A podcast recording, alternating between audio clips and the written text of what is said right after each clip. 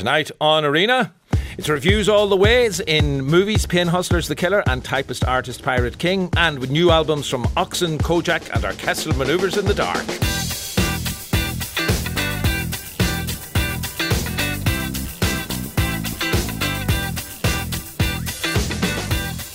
51551 is the text. You can tweet the programme at RTE Arena. And films first this evening, we look at The Killer, directed by David Fincher, in which Michael Fassbender plays a deep thinking professional assassin. We'll also be looking at Pain Hustler, starring Emily Blunt, Chris Evans, and Andy Garcia.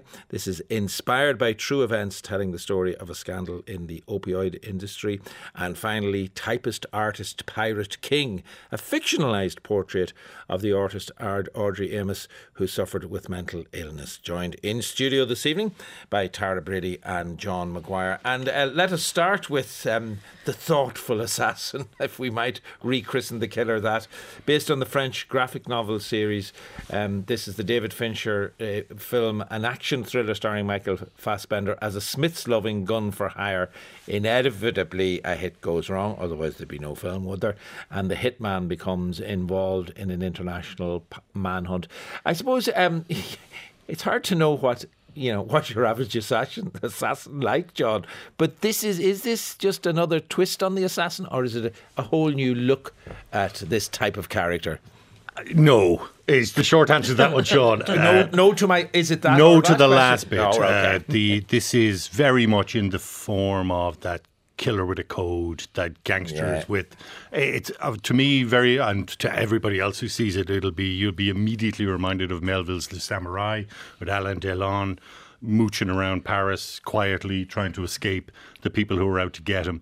But I'm okay with all of that. I'm okay with Fincher, and I'm okay with the original graphic novel, and I'm very much okay with Michael Fassbender here, who's just superb as this uh, you know, yoga practicing, Smiths listening, uh, self help quoting killer whose methodical methods uh, are very much reflect Fincher's own methods. Yeah. I think that's really the point of the film.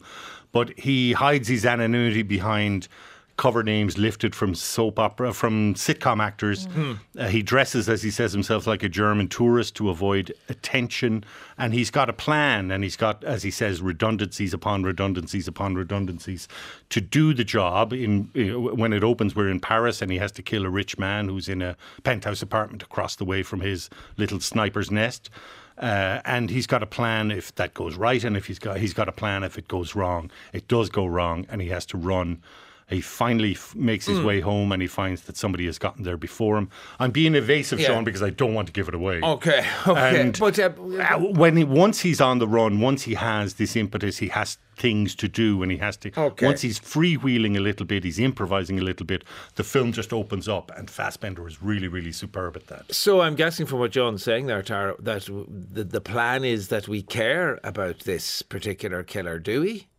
Well, Or did I'm, you? I'm, I'm, I was very convinced by Michael Fassbender. I'm a lot less convinced by the film. I, th- I think that you know the, the film is you know fine in its sort of very juvenile flatline way, and it's that's the thing about it. It's supposed to be this growly practice, deadpan. It's supposed to be this kind of one note exercise where he's like this kind of you know cool sort of guy, mm. and he has and the and the sort of things that the things that he says, the like the little bon mots or things like you know what would um, uh, uh, John Wilkes Booth do and things like that. And you know there's supposed to be this kind of deadpan quality to it and this amoral quality to it, and that you know his his te- his temperature never rises, his heartbeat never rises, and you know you know he's he's slowing every he's he's going at yoga pace in, in his mind all the time, and and that stuff's fine and it's very hip and it's very droll and and, it, and it's quite enjoyable. But I I think the real problem with the film is that it has no flip. It doesn't go anywhere. It sort of just keeps going on this one line, and it works its way up to this confrontation with Tilda Swinton, and that sort of doesn't go anywhere either. You're expecting something to happen. You keep expecting something big to happen, and nothing ever really does. It doesn't even have the weight of, say, Fincher's other kind of genre films, like, say, Gone Girl. It, it wouldn't even have the kind of weight of that, let alone the weight of, of something like Le Samurai. It's like someone watched Le Samurai and they understood what was on the screen, but they had they didn't understand any of the depth behind it. Well, unless I'm mishearing the two of you, it sounds as if you were both at different films. John, you had a Well, great time. I wouldn't Tara, take not so Tara, I wouldn't take Tara's line on it. I understand what you're saying, but to me, it's not the joyless existentialist trudge that Tara makes it out to be, but actually one of Fincher's funniest movies, filled with It's amusing. absolutely It's hilarious amusing. sight gags, mordant comments on our easily distracted culture. There's comments on internet culture, on a- Amazon shopping, you know, internet shopping. He's got uh, this b- b- absolutely superb character who says all these outrageous things and does all these outrageous things. And like Tara says, it is in a straight line, but there are elements of change and there are some very deft narrative pirouettes all the way towards the conclusion. But I would agree with Tara when she says that there is this celebrity cameo that we're building up towards and that is comprehensively wasted. And you have an actor of Tilda Swinton's, you know, ca- Caliber. caliber Yeah, and yeah. her capability, and she's given this dead scene that goes nowhere. Nowhere, and absolutely it's, nowhere. It's a little deflating. Oh. But all the way through the film, the tagline on the poster is "Execution is everything," and that's a good gag. But and that's not just a gag. Yes, but it's also setting yourself up for a A, knockdown. a little bit, uh, but it's a good gag, uh, and it's a good gag for Fassbender's character. But it's a very funny gag when you think of the guy who made the movie. Okay, I these think- exacting methods that he has. I'm not seeing even the half a smile crack. Well, maybe now I'm seeing a half a smile cracking on your face, Tara, at the thought that there might one might crack on your face. Um, look, look, I I did have fun watching it. I just don't think there's a lot of depth to it, and I don't Mm. Right. think there's, a, and that's fine. Not, like not everything has Yeah, to have has- depth, fair enough, but yeah. but but I think it's been kind of talked up to be something more than it is. Okay. And wh- while it's perfectly amusing, and there's some good stuff with a pit bull here, and there's some good stuff w- w- with the one-liners, it just doesn't really amount to All right. anything. Stars from you, Tara. Three and a half. Three- John. Oh, well, I'm not that. We're not that far away, Tara, because I would give it four stars. I, I really enjoyed it. I had a good time watching. So four and three and a half, respectively, for the killer. Let us move on to uh, pain hustlers. Single mom struggling to raise her daughter gets fired from a strip club. She takes a job at Zana or Zena, uh, however we say that, a pharmaceutical company that sells opioids. There she gets involved in a dangerous scheme which makes her incredibly rich. We've had, um, Tara, uh, uh, quite a few um, stories about the opioid crisis. Obviously, it's an important story, and, and I think particularly uh, the whole thing around um, OxyContin uh, has been. That story has been told very well in Yeah. different forms recently. We're we're in a different, it's whatever, different space of the pharma industry here, are we? Yeah, I think. Well, we're we're sort of in the. This is fentanyl, but it's pretty much the same story, and it's it's the kind of abuse that goes on uh, with it within American medicine and within uh, between American medicine and pharmaceutical companies and the FDA and and all these kind of various agencies that are supposed to look after people and look after people's in, interests.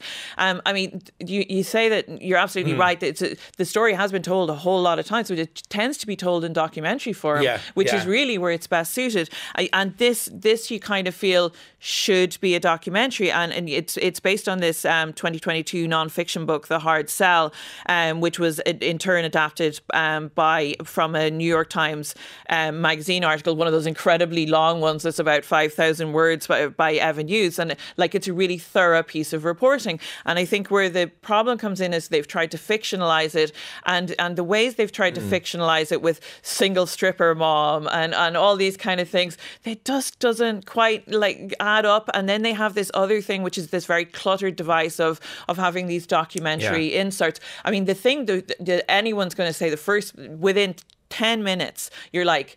This film really wants to be Wolf of Wall Street. And they've really sat down and they've studied the Scorsese film and they've gone beat for beat for beat for beat.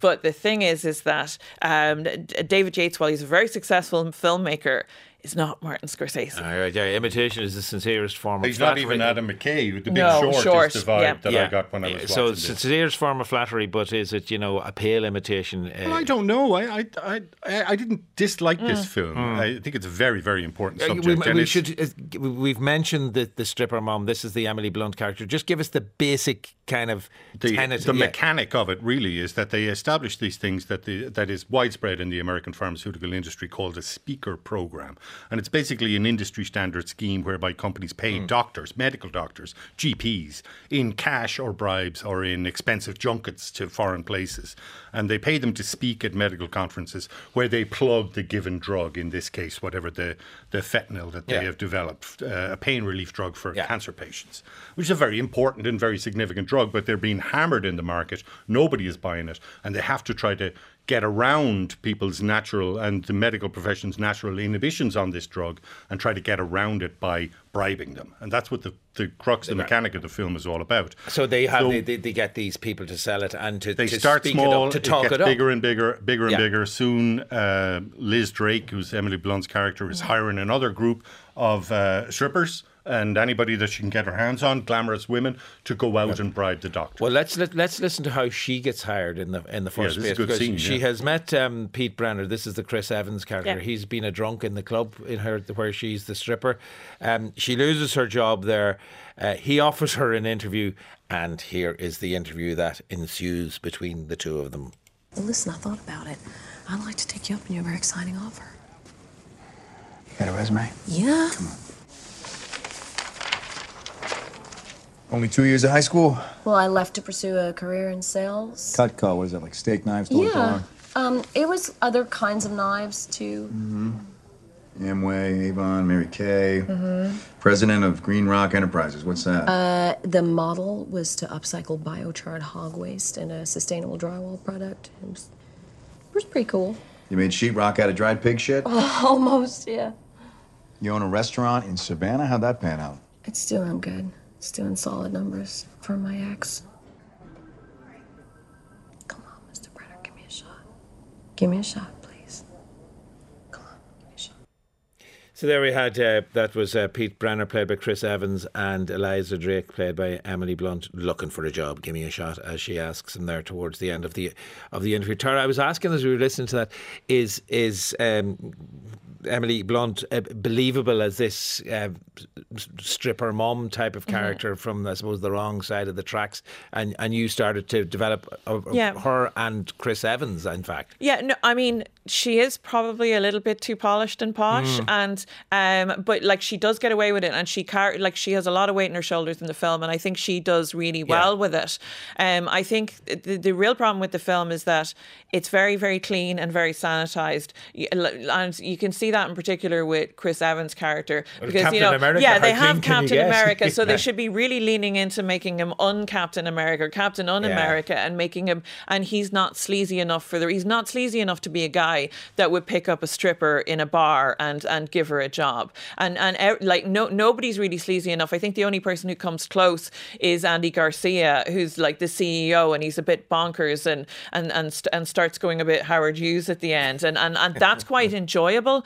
Um, but it actually needed a little bit more of that kind of comedy, that kind of Adam McKay type type comedy, Yeah. or it needed a lot more kind of sleaze. It needed a lot more kind of grit, and it doesn't have that because you don't really believe that these Yeah. People are in the kind of like low socioeconomic bracket that they are. It's just kind of things are too nice for them. I, but I guess it, the speaker program aspect of it, maybe that's where Emily Blunt comes into her uh, her own, John. And I'm, I'm Yeah, kind no, of she's very good at getting things done, Good- and you- she's I a can very imagine too how, how she could play that type of speaker who's speaking to a big audience and basically selling them the product. Yeah, and, and but the context is important here as well because the it's clever enough, really, in how it condenses this real life story into two hours, uh, but it paints it for outsiders, for people not in America. It paints a fairly convincing ground level portrait of how just how ruthless the American medical complex is. But it even with Blunt trying to convince us that this is all crooked and rotten, it's not really interested in examining the the true issues here of untrammeled greed and corruption and weak regulation than it is trying to be subversive and edgy about material that is already Yeah. you know disturbing Ha- yeah, has you enough know, disturbing even on the surface Yeah, is disturbing You don't need to be subversive. you don't need yeah. to dress it up. You don't need to make it flashy, Yeah. and that's it. It loses sincerity, and once Right. it loses that, there's nothing that Blunt can do uh, after that to try Stars, to recover. stars from you on this one, John. I wasn't that crazy about it, but I still watched it all the way Yeah. through and enjoyed it. And I liked Blunt's performance. I like Evan's performance. I like Catherine O'Hara pops up. Oh, she's I like plays An- is it Blunt's mother? Yeah. That's Blunt's yeah. mother, yeah, who gets into trouble and actually is formative and, uh, you know, plays a kind of a pivotal part Yeah. in the end. Uh, but I, I, I liked it enough. It's on Netflix and I would give it three out of five stars. It's worth a watch. All right, and what do you think, Tara? You- Yeah, I, I, I'd be able to say it, it breezes along. It's perfectly entertaining. It's like a perfect Netflix film. Painkiller is better. Dope Sick is better. Yeah, I mean, we've seen this story. Yeah, they've yeah, done I mean, better. The, the dope sick is always going to be the one I Yeah. think to follow, really, isn't it? In fairness, right? Uh, so, what did you say? Yeah, double three. There is what we got for um, painkillers. Uh, painkillers? No, that's not the right name. Pain Hustlers. Pain Hustlers. Pain Hustlers. Thank you very much. Now let us move on to typist, artist, pirate, king. Obviously, a little nod to uh, certain other film titles here, Tara. Um, it- well, it, it, you say that, but it is very much its own thing about very much its its own subject. I mean, like, like Carol Morley is a, is a very very interesting filmmaker, and one of one of the most fascinating things about her work is that sort of intersection that she did. I mean, I think Dreams of a Life is one of the most underrated films of the last Yeah, fifteen superb. years. The, d- just Yeah. to like it, um, as you as you remember, it's the story of like the where they found the corpse of a young woman who was mummified in her flat in London, and it's trying to piece together Yeah. what happened to her and the way you know and and it could have been so cheesy with another filmmaker you know trying to dramatize things and and, and trying to work in uh, talking heads and, and and it's just it's such a it's such a great film um and and so so brilliantly done and you you can see that that the kind of the you can see that that this is kind of a common there's a common ground here And we are talking about a, we're talking about a real Carl- life person yeah. here as well. Yeah, exactly. So this is it's Carol Morley's fifth feature, and like in keeping with you know her other constructions, it's a real labour of love, and it's based on research that was taken while she was at the 2015 Wellcome Screenwriting Fellowship, and that post allowed allowed her access to like. All this stuff. That's what it was. It was like 80 boxes of stuff, and that About- included 50,000 sketches and paintings and diaries and even Cornetto wrappers and Kit Kat wrappers and you name it that all belonged to this outsider artist, Audrey Amiss. So it, it, it had everything in it and she slowly starts to kind of piece together, as, as with Dreams of a Life, start, start, starts to piece together a narrative about this woman, about, about her art. Um, and it turned out that she was this accomplished artist who went to the Royal Academy of Arts, but just before like she was due to graduate, she had some kind of breakdown and really continued to have a series of breakdowns throughout her life. Um, so so as we come into the movie, she's now essayed by the, by the great uh, Monica Dolan and um, and the um, Kelly MacDonald is her long suffering sort of care worker um, who is who's coming in and trying to look after her and, and by golly it's a difficult job because she's a she's she's rather cantankerous. And it's one of the great things about the film I think is that it doesn't make mental illness cuddly. It doesn't it doesn't it doesn't t- turn around. It doesn't try to do anything with it. It's that that that isn't real. It it feels very very authentic in that aspect. All right. Um, let's have a listen to a scene between the aforementioned uh, Monica Dolan playing the character of Audrey Amiss, who's the, the outsider artist, um, and Sandra, played by Kelly MacDonald, who's her care worker. And they're, they're heading off in the car to somewhere in the north of England. Must be close by now. I still regard myself as a local. After all, I was born and brought up there. Where? Sunderland, Sunderland. Galleries in Sunderland. Jesus, that's in the northeast of England. bloody hours away. With comfort breaks, seven hours. It is 280 miles precisely.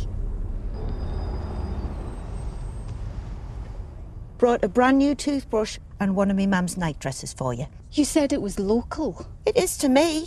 There's tons of galleries in London, aren't there? London galleries have always thrived on elitism, and I'm not their scene. I've travelled the globe, as you know, Sandra, but Sunderland was once my entire world.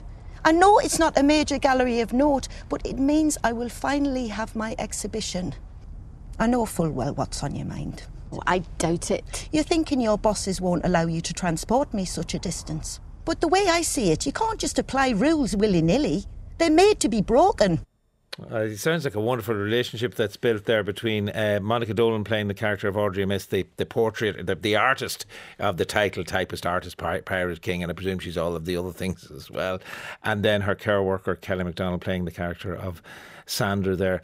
The, the relationship, John, is it, Mhm. does does it work well? Is it how, how, do, how do we, how did you fare with this film? It sounds as if there might be an emotional heart, a core to it. There certainly is. MacDonald and Dolan make for a very appealing team. The film is very well established as well. Mm. She sets up the the praxis of what Audrey Amiss actually did, how she worked, the kind of obsessions that she had, how she put her pieces together, and that kind of suffering in somebody working in the NHS, Mm. trying to deal with this unpredictable and volatile woman. So it's very well set up, and like you say, like you just heard in that scene, Yeah. it's kind of funny. But once they hit the road in the little electric car and they've got 300 miles to cover, it, it Morley scatters that journey with these occasionally surreal incidents and confrontations. There's a standoff in a cafe. There's the car breaks down. There's a moment when Audrey is crowned Queen of the Brightons by these cosplaying uh, re- historical Mm. reenactors in a field. Some of this stuff really works, and the scenes are kind of electric, Yeah. and some of it is just not there. It's just Right. it's too flat for me, and uh, there is no need to add surrealism to this story. Already, surreal story. but like Amiss were is saying- already a really interesting artist. Yeah. And the kind of obsessions that she had about consumption, the food that she was eating, she Said collects enough. She collects Yeah. ra- uh, you know, food wrappers. She itemizes every penny she spends. She's a really interesting artist. And we get a sense of that, but I No, would love to have seen would- more of that more. investigation into what she was really like. The and softy the in kind me of way she wonders, was as you give me the stars, Tara, will I be will I be a bit weepy towards the end of this? Um, hmm, yeah, um, yeah, a li- definitely a little bit. No, it has it has a big heart. As John said, it's it, you know what? It's a little bit like like watching a t- play that a really good play that takes around takes place around a kitchen table, and because they've dramatized it, they've taken it away from the kitchen table and added in too many bits. Mm. When it's just the two of them, it's a- it's absolutely yeah, yeah. terrific. Like it, they're, they're, there's such All a right. such a great two step. But But yeah, I would saying that Gina McKee pops up as Amiss's Re- yes. sister later in the last third or so of the film, and I thought that material All right. again was really interesting, and I'd love to have seen more, of that, explored. Stars on overall from you, Tara. three and a half. Three and a half. What are you saying, John? Uh, three stars for me. I, I, it's thrilling to see the art placed, uh, the actual art placed front Yeah. and centre by Morley. She's really good at that, and how she works the real Yeah. images into this film. Yeah. I think It's that's really interesting All and right. well worth seeing. Like any film about an outsider artist is worth seeing. Yeah, okay. It sounds as if it is, has an interesting side to it. Certainly, Typist, Artist, Pirate, King, Pain Hustlers, and The Killer were the three films that John McGuire and Tara Brady were speaking to us about on this Thursday evening.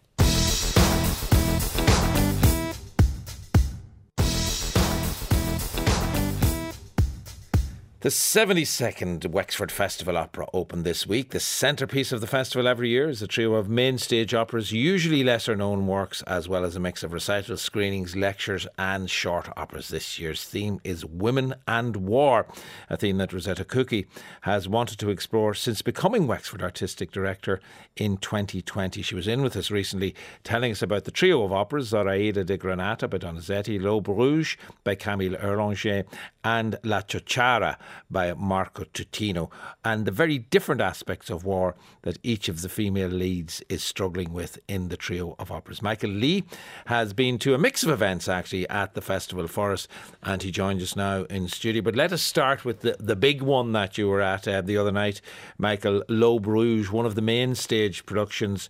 Uh, in a while, uh, uh, that particular performance uh, why? What was she doing in that? Uh, what was she looking for? It's it's it's a classic Wexford. Didn't exist as far as we all knew, and it was uncovered. Absolutely. I mean, this is a work that was first staged back in 1911.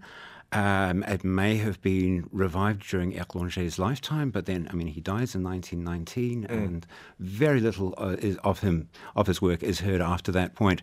And I mean, this is such a special work. It's so there's such a wonderful quality in the writing, um, and such an intensely dramatic story. So- the, the, the main character here is is a kind of love across the barricade story, essentially, isn't it? The main character is Olga. What is her difficulty? Um, Olga is um, is like a daughter of the establishment, and yet she has enormous sympathy for these kind of um, these nihilist renegades. It's, it was originally set in late 19th century Russia, where you have nihilist dissenters who are kind of trying to uh, push back against uh, the Tsarist rule.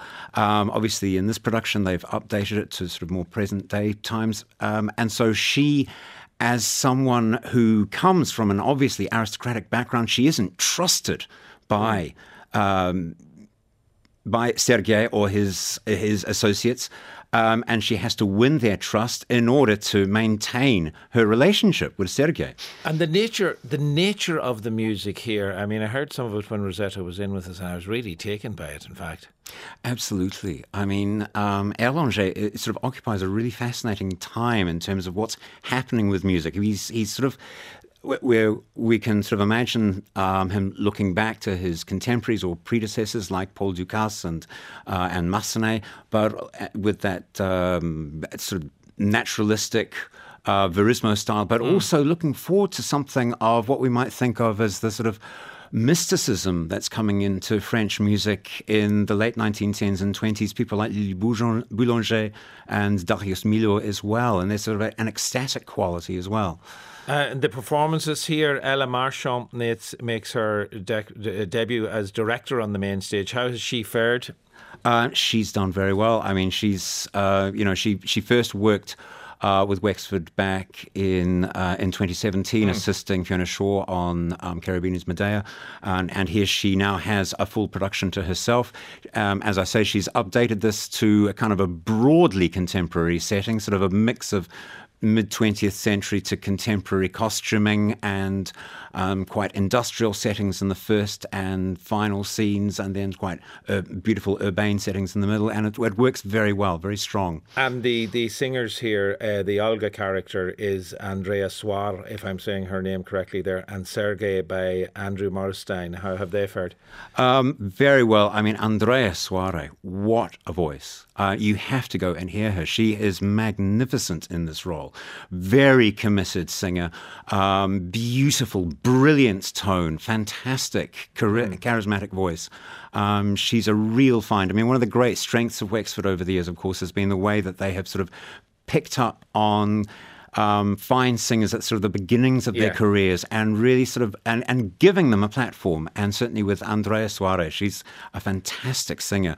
Um, I wasn't quite so struck by Andrew Morstein. I mean, he looks really good in the role. You can see why he was cast visually, perhaps, but I don't know. There was there was um, something perhaps a bit distanced about his voice. It It's almost like a bit, it sounded a bit swallowed at times, like he wasn't quite yeah. on the same page as his partner. And you know, that's a problem when yeah. you've got a relationship at well, the like, core. I mean, it's, it's always a problem. Well, it's not. It's some, it can be a problem with opera where somebody looks brilliant for the part, but they don't have the voice, and others who have the perfect voice, but they physically don't seem to fit the part. I suppose it's it's it's unusual to get it this way. It's more mm. unusual to get it this way around. I think. Let us. Um, so you you clearly enjoyed this very much, and it's it's it's a hidden gem that mm. is hmm. now brought back into into the light, as Wexford has done down the years. Let's talk about some of the, the smaller events then that you were at. One of which was a lunchtime recital you attended at St. Uh, church. And this is this is often to a situation where you can get big singers doing wonderful things, or again, singers at the start of their career being given a chance to to sing to this very important audience in Wexford. Well, yes, absolutely. I mean, the lunchtime recitals, it's a wonderful tradition that they built up in Wexford. And of course, St. Iberius' church, um, it, it's one of the architectural gems of Wexford. Mm. It's a hmm. beautiful 18th century church, uh, very much almost in, in, the Baroque style with its sort of half dome and so on. Um, and this was the opening recital. It was World Opera Day. And so they had not one, but two singers, fresh from the opening of Donizetti's um, Zoraida di Granata the previous night. Which was the opening, the, the opening night of the festival itself. Absolutely. Um, so very exciting. So, of course, a lot of people in the audience had been at that opening night. Um, and very much looking forward to what they were going to hear. And we had soprano Rachel Croash and tenor Julian Henao Gonzalez um, two beautifully matched I have to say, I remember Rachel Croash was in with me. Uh, I think it might have been last year's Wexford Festival Opera, or could even have been the year before that.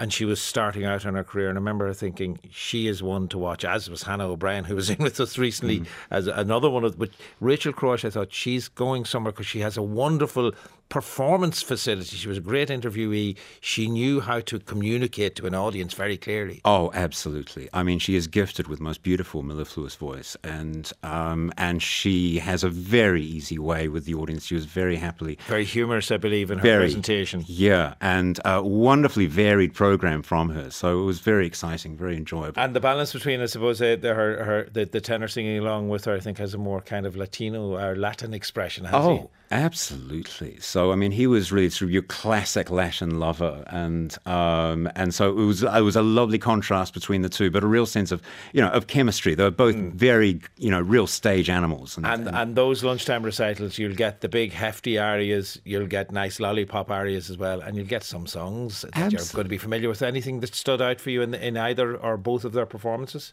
Well, let's see. I mean, they did the beautiful um, scene from L'elisir d'amore for the two lovers, which was just such fun. There was arranging about the stage, but then some some you know, real. Um, lovely pop moments as well. I mean, Rachel Croash did a phenomenal performance of, of all things, Danny Boy, beautifully um, interpreted, um, and then of course broke through into sort of your musical theatre um, uh, territory with the girl from 14G, which is, Ah, is just right. a so she she really she really wowed the audience and clearly wowed you as well.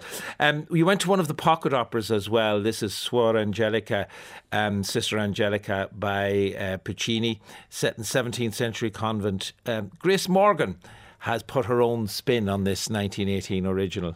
absolutely. I mean, it's so- part it's part of a triptych, and we don't normally see this one. no, we don't. Um, Gianni Schicchi is the other one, and what's the the uh, and the Il Tabarro. Yeah. yeah. The, so we normally see the two of them. We seldom see this one. Yes, um, it's sort of it, it's sometimes it's it, it's put on a lot by conservatoires because uh, you know if you need to put on a piece for a lot of women, then there you go. Uh, there, there are no male roles in it, but um, so it's an opera that's set in, in a in a women's community, and so what uh, the director Grace Morgan has done is just simply said, well, why set this in a nunnery? Why not think about other kinds of women's communities? And she was clearly um, inspired by you know accounts of the the Silver Sisterhood cult that was active in County Donegal in the 1980s, and thinking about other kind of communes that emerged. And um, the kinds of ironies and frustrations that can emerge within them, but thinking about it in a, in a more modern And setting. And do we hear Puccini's music very differently in a setting like that? Well, yes, you do. I mean, obviously, it's a chamber performance. So instead of the full orchestra, it's just accompanied by the piano. Yeah. Um, played beautifully by um, Giorgio D'Alonso, and um, and so it's it gives a real platform again to sort of emerging singers who are coming through. We had some beautiful singing with um, uh, the principal role, um, Sister An- Angelica, played by um, soprano Lorna McLean. Uh, making her Irish debut, uh, really stunning performance, really very fun. All right. Well, clearly you've had a couple of good days in Wexford. Are you heading back down for more? Uh, yes, hoping to head down tomorrow to see uh, Zoraida di Granata. So very much looking forward to that. It'll be great. All right. Well, in the meantime, you seem to have had a good time, and thanks for your thoughts on that.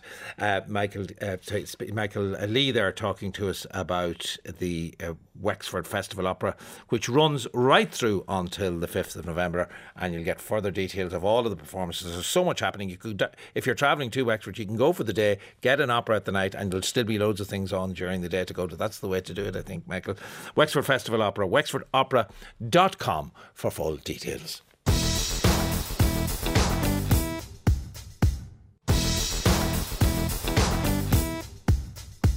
Now, a day earlier than usual for our album reviews. We'll be live, as I said at the beginning of the programme this evening, we'll be live for our RTE short story competition special from the Pavilion Theatre in Dún Laoghaire. That's tomorrow night.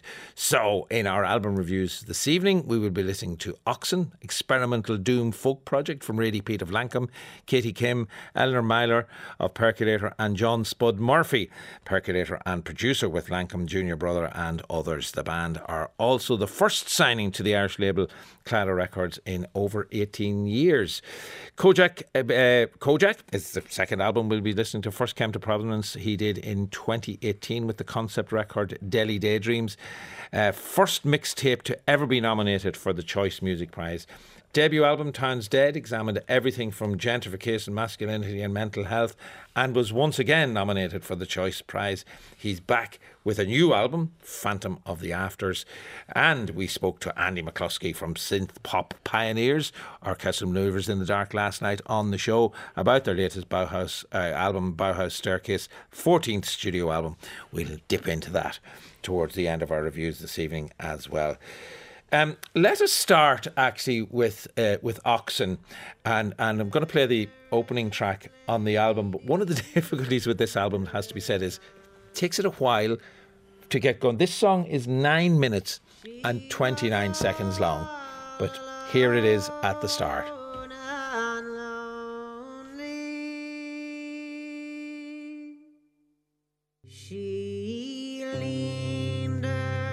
So there we go. We're about um, two and a half minutes nearly into the track, I think, or certainly coming up on two minutes into the track. And that is the nature of these pieces from Oxen. Cruel Mother, the title of the opening track. Uh, and the album is called Serum, is what you're saying to me, uh, Louise Bruton. Did I say that Louise Bruton and Eamon Sweeney were with me? Well, if I didn't, I'm saying it now. Louise, Louise, um, Serum. Have can you help me with that in any way? I'm just going by CYRM. yes, the medieval presentation of it all. That's that's what I'm drawing from it. Um, but I yeah I think the I think Serum is the, the kind of the healing process because most of this album I think did you describe it as doom folk. Hmm. Um, it's all about torment and misery and you know self torture. So I think this is meant to be the balm to get us through. Yeah, because it, and, and when I when, as you're saying that, you know, and I've just spoken about the length of the first track. The the extraordinary thing is with this album for me, at any rate, Eamon, is there's such a huge payoff if you can give it the time that it deserves, and you must give it time. Absolutely. Like it's initially you think, oh, it's six tracks, it's an EP or a mini mm. album, but no, it's 45 minutes. If you think that first track is long, the final track, uh, a very, very audacious cover of uh, Scott Walker's Farm in the City, is nearly 15 minutes long. But it certainly does pay dividends.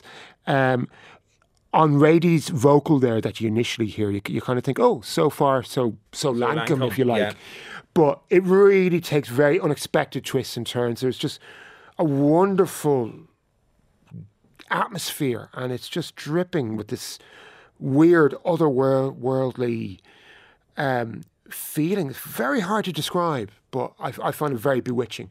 Yeah. Very, very. A, record that I just keep on going back to time and time again. Yeah, because I, I, that was the other, like like Eamon suggested there, Louise. I did have a feeling when when the album started, I thought this is very Lankum, but it establishes its own identity very quickly when that guitar comes in on that track, and then later on the percussion comes in, and it builds from there in a very different way from what Lankum might do. Yeah, I think there's a harsher pace to it than what we would be used to with Lankum, and I think it's you can't go into this thinking that this is going to be like anything that Hmm. these individual artists have done before. Um, it's not like they've disbanded or they've decided to. and Katie Kim is part of the mix, and she'd be a, a different sensibility again. Yeah, so it's it's taking four people who do kind of work with the dar- the darker sides of music who are coming together and they're kind of pushing this out into a stormy sea of sorts.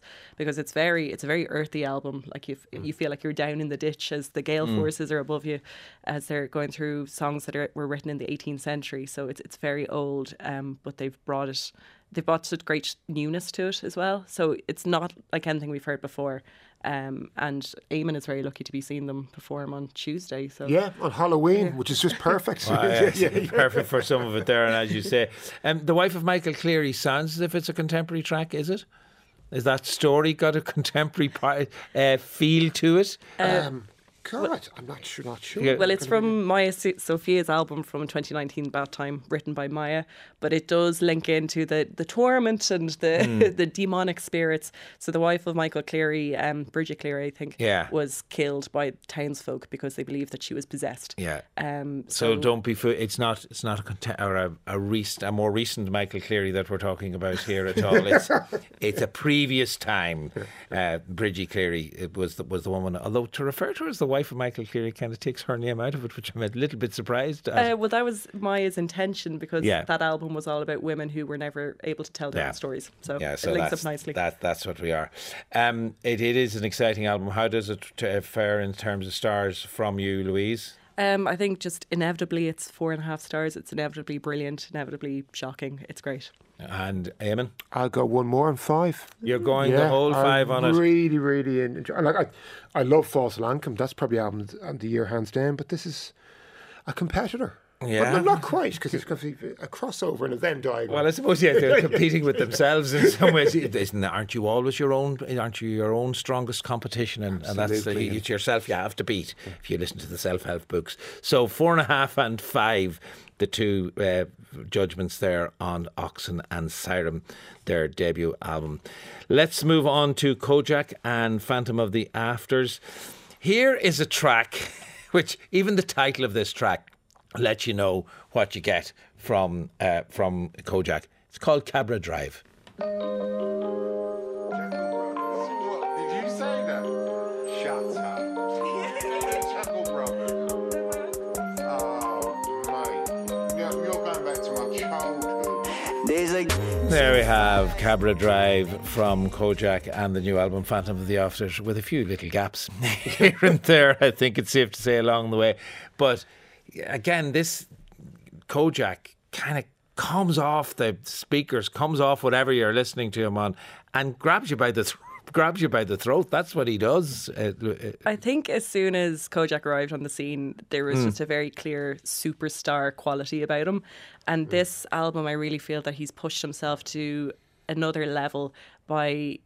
By, by the help of a character called Jackie Dandelion, who I, who is the, the focus of all of these songs, and I think if you can't say what you need to say yourself, get someone else to say it, and he's able to get so many incredible points across about being an Irish man who's had to leave Dublin, go to London, who's managed to mess up almost every relationship he's had, who doesn't feel like he belongs at home or abroad. And it's just this beautiful characterization of feeling lost and, I, I don't know, accepting your failures as you go along. Yeah, and, and we're, we're kind of laughing at how he manages to hand over the responsibility to say that to somebody else, but he is dealing with very dark topics here. Oh, Eamon. absolutely, absolutely. Um, like kind of the, the last track, "Heaven Shouldn't Have You." Yeah, in terms well, of an even the title there says it- says it That's doesn't where we're going. You know, we're Yeah. going into grief, bereavement, uh, loss, as Louise is mentioning there. You know, catastrophic love life, but mental health. Uh, being Irish in London, and there's interesting parallel with kind of Fontaines DC because this Jackie Dandelion character Mm. is lifted from the Fontaines DC song um, Jackie Down the Line, which is a single a couple of years ago. And the videos kind of like just kind of play with that, and he's kind of like he looks like this bizarre used car salesman, uh, kind of. Um, And there's all these kind of little skits, uh, kind of like about kind of you know flying and landing at Stansted, and you know people take you know kind of mocking for for his accent, and this is kind of treaded through the album, um, and there's just such personality Yeah. to it. Yeah, There's huge, such huge humour person- to it, huge despite the kind of the very The dark darkness. topics that we Yeah. that we've been mentioning. And it's funny that you mentioned the whole idea of the, the Stansted experience and people, Hmm. you know, laughing at his accent, etc., etc. It is one of the questions. I mean, for us, certainly for me, you think it's so great to hear somebody in their original voice expressing their original experience with original music. How transferable is that? I mean, if you're very specific, it should be universal. Does it have a universal appeal? I think it does because I, I think Kojaque has softened his Dublinisms a little bit, but not in a way that he's Mm, pretending to be. not pretending to be somebody else. Yeah, except for Jackie Dandelion, who's Dublin, Dublin through and through. Um, but I think they're like I. I kept thinking about Kendrick Lamar's Good Kid, Mad City the whole time I was listening to this album. Uh, Kendrick does a similar thing where he uses a character to kind of weave through all these different lives he could have had if he had taken the wrong uh, turn Yeah. at a certain point. And that's what Kojaque does as well. And he's also kind of poking fun of himself throughout it. Like he, he knows that he's kind of he's the, the fool who's who's Yeah. who's messed up, and there's ve- something very endearing about it. But also Yeah. the honesty is, is Yeah. quite refreshing. Stars from you, Louise. Um, it was initially four, but I think it's gone back up to five now. You're up at 5 up at You're up at five. five. God, we're having a very good night tonight, Eamon. I go four. You're going Very four, strong album. Very Very strong yeah, four yeah. from you, and uh, peeping, picking the five, getting the five from Louise on re- on mature recollection. I think is what's happening there, Louise. Was it? That's Kojaque and Phantom of the Afters. Finally, let's go to orchestral maneuvers in the dark and Bauhaus staircase. Let's have a little whack of the opening track.